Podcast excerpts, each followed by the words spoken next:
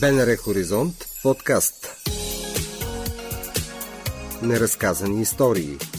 Събития и разкази, които докосват сърцето. Севелина Стоянова. Теодора Колева е завършила журналистика в Софийския университет Свети Климент Охридски и економика в УНСС.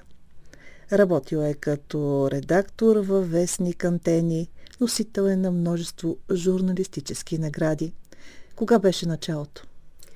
О, много далече беше началото и така предпочитам да не споменавам. Ние, жените, нали знаете, че не обичаме да си казваме годините. Но пък хубавото на това начало отдавна е, че смятам, че принадлежа на онова образовано поколение, което беше научено да работи, да има отговорност, да се отнася с а, честност към дадените обещания.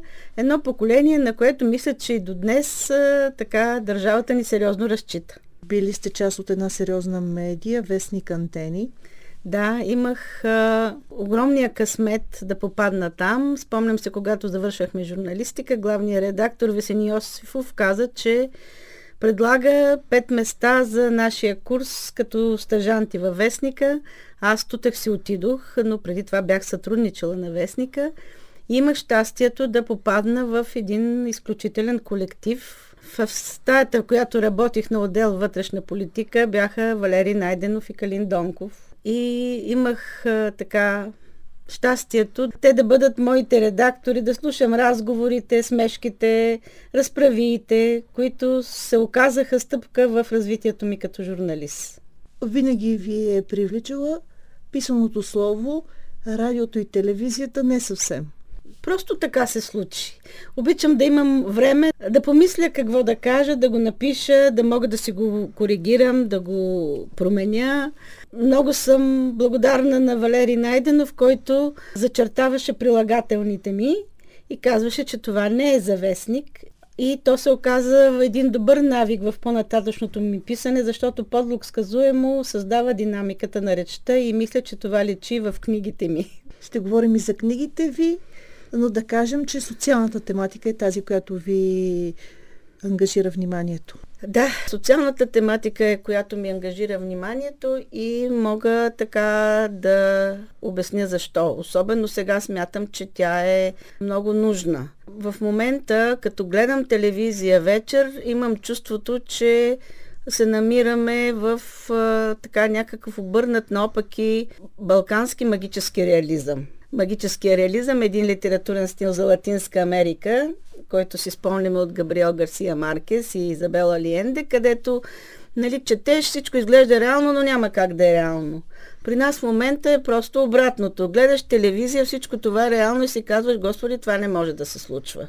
И смятам, че социалната тематика е много важно да може да се разработва по всякакъв начин в произведенията на изкуството, ако разбира се този, който пише, има афинитет към нея.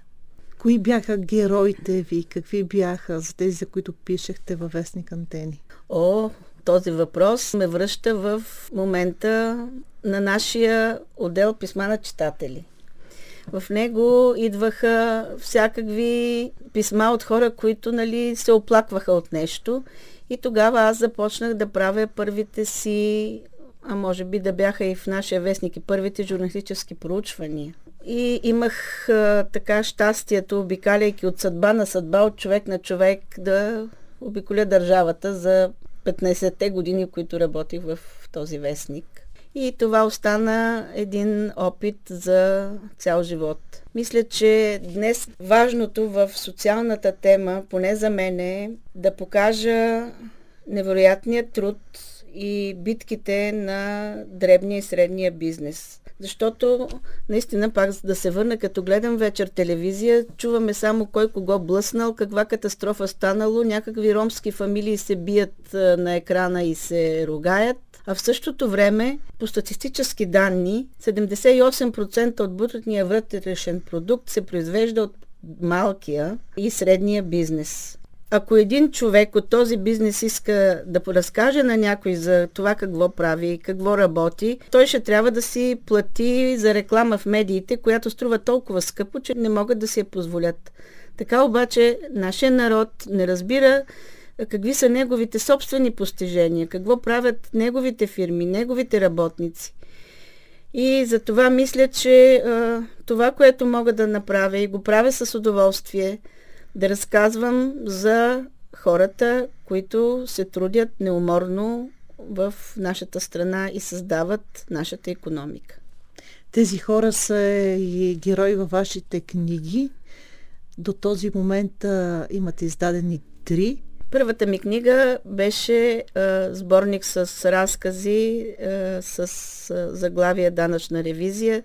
Той обхваща един по-ранен период на 90-те години, когато а, така нещата след социализма се променяха и хората бяха доста стресирани и трябваше да свикнат да живеят в едни други условия с старите си навици, да си променят навиците.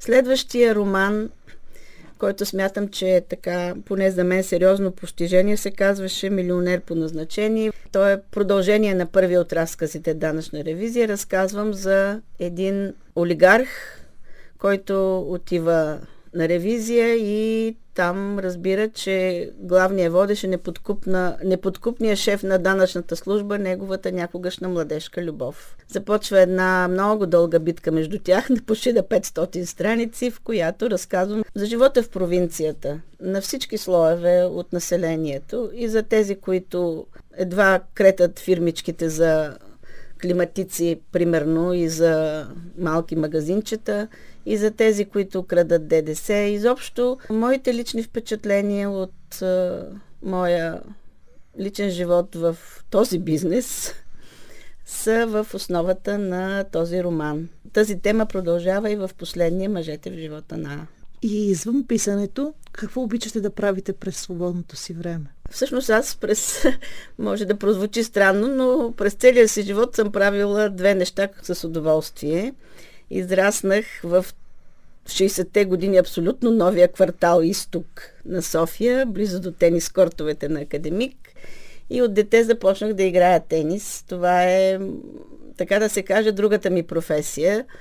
През а, първата половина от живота ми тениса беше мое хоби. Аз се занимавах с писане, журналистика. След като напуснах вестника, имах и рекламна агенция. А после от 20 години насам тениса се превърна в моя професия.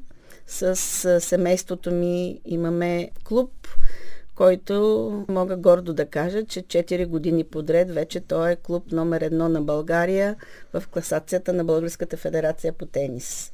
Това е другото, което много обичам да правя, да играя тенис и да пиша. И семейството, като го заговорихме за тях, да разкажем на нашите слушатели. Семейството, мисля, че в живота на, на всеки човек е нещо много важно, за да се чувства сигурен, стабилен, разбран, когато това не се получава, не може да има... Успеха се постига трудно. А, моето семейство, това са сестра ми, преди това родителите ми, съпруга и сина ми. Просто ние сме много задружни и така всеки има някакви различни занимания, но си помагаме. А спортния бизнес така го бутаме заедно с сестра ми вече 20 години. Не са малко. Да. На какво учите децата, които идват на корта? О, за това мога много да говоря, почти колкото за книгите. Ние сме създали много шампиони на страната. В момента най-добрите деца европейска шампионка миналата година за от до 18 години е наше дете, което сме се го отгледали почти от бебе. Участничката в големия шлем Изабела Шиникова е наше момиче.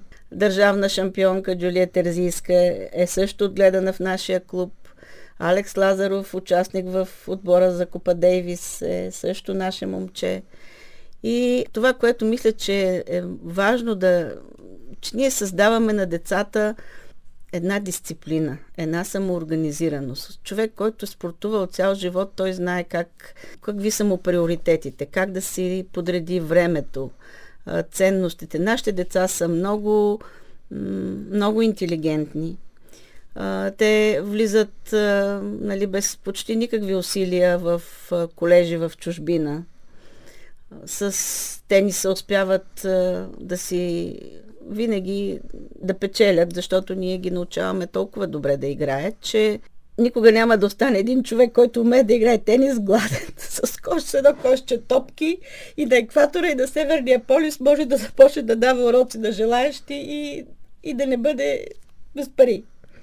Така че сме, смятаме, че сме спестили и много средства на родителите, защото с това, което научиха в тениса, децата им завършиха престижни колежи в Америка. И мисля, че правим нещо добро за хората.